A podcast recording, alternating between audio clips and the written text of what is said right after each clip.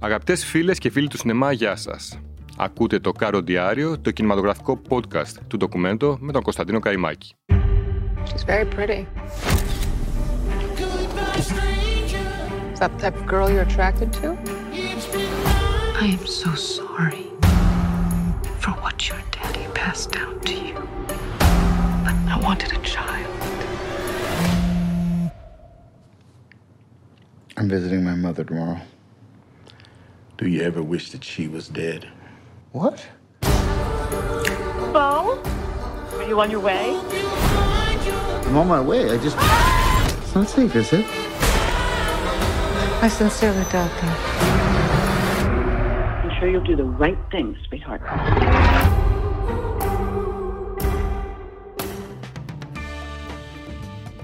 are you Aster είναι ένας 37χρονο νεοϊορκέζος σκηνοθέτης, σεναριογράφος και παραγωγός που κατάφερε μέσα σε ελάχιστο χρονικό διάστημα και με τη συνδρομή μόλις δύο ταινιών να κερδίσει πιστούς, φανατικούς θαυμαστές που πίνουν νερό στο όνομά του.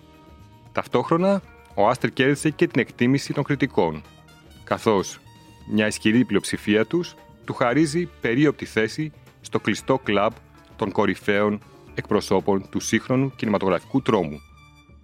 Αν κάτι ξεχωρίζει το σινεμά του Άστερ και το διαφοροποιεί από τα υπόλοιπα φιλμ μεταφυσικού τρόμου, είναι η μινιμαλιστική προσέγγιση και η ανεπιτίδευτη απλότητα.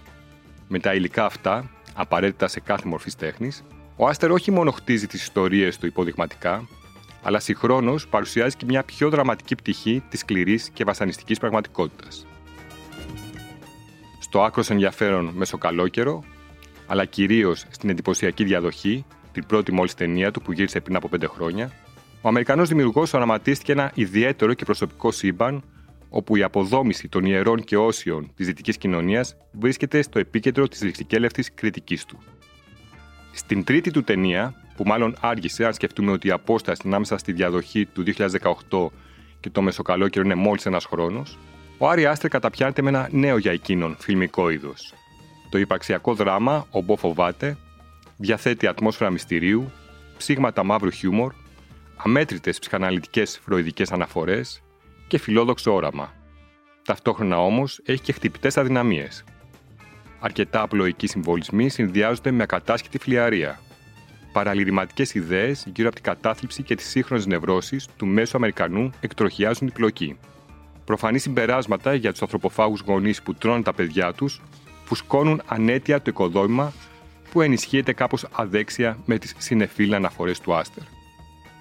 Όλα αυτά μαρτυρούν την αγωνία του Αμερικανού, ο οποίος υπογράφει το σενάριο όπως συνέβη στα δύο προηγούμενα φιλμ του, και κυρίως την αδυναμία του να απεικονίσει υποδειγματικά την παριστησιογόνα οδύσσια ενός βασανισμένου λούζερ που βρίσκεται εγκλωβισμένος ανάμεσα στην ενοχή και το καθήκον, ανάμεσα στη ζωή και το θάνατο.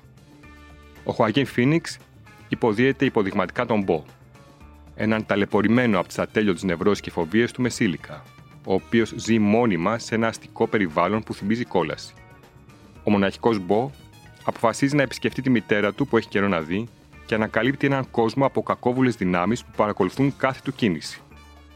Όμως, την παραμονή της αναχώρησής του επέρχεται το απόλυτο χάος στη ζωή του, η οποία εκτροχιάζεται σε μια σουρεαλιστική καινούργια διάσταση όπου τα πάντα είναι δυνατόν να συμβούν. Μην μπορώντας να φτάσει στο προορισμό του και με τον κόσμο να φτάνει στις απόλυτες εσχατιές του, ο Μπο ταξιδεύει σε δρόμους που δεν είναι καταγεγραμμένοι σε κανένα χάρτη. Εκεί θα υποστεί τις συνέπειες από τα ψέματα που έχει πει ως τώρα, αλλά και θα βιώσει πρωτοφανείς καταστροφές από τις οποίες είναι βέβαιος ότι δεν πρόκειται να γλιτώσει. Θεωρητικά ο Άστερ, περιγράφοντας την εύθραστη συναισθηματική κατάσταση του Μπο, που σύμφωνα με το σενάριο προέρχεται από τη μητέρα του, η οποία του προκάλεσε όλες τις φοβίες που τον κρατούν αλυσοδεμένος στη ζωή του, στοχεύει στο αποτύπωμα της συλλογικής αβεβαιότητας του σημερινού κόσμου. Ενός κόσμου αλλά και μιας εποχής που ορίζονται από τον τρόμο και τη βία που κατοικούν σε κάθε γωνία. Η ταινία είναι ένα ιδιόρυθμο αλλά και αφελές όραμα για τον έλεγχο, την κληρονομιά και την απόδραση. Όλα αυτά ειδωμένα μέσα από τη σχέση του γονιού με το παιδί. Το ταξίδι του μόνιμα φοβισμένου Bo Wasserman λαμβάνει τα χαρακτηριστικά ενός καυκικού εφιάλτη που φωτογραφίζει το αδιέξοδο και το σημείο 0 που βρίσκεται σήμερα η ανθρωπότητα.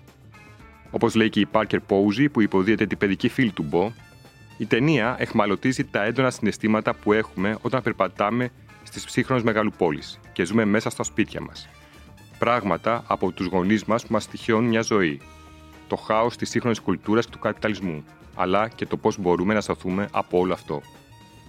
Αυτά λοιπόν για την ταινία του Άρη Άστερ, Ο Μπο Φοβάται, που προσωπικά δεν με κέρδισε, αλλά μπορώ να φανταστώ αρκετούς θεατές να δηλώνουν γοητευμένοι από τη θέασή της.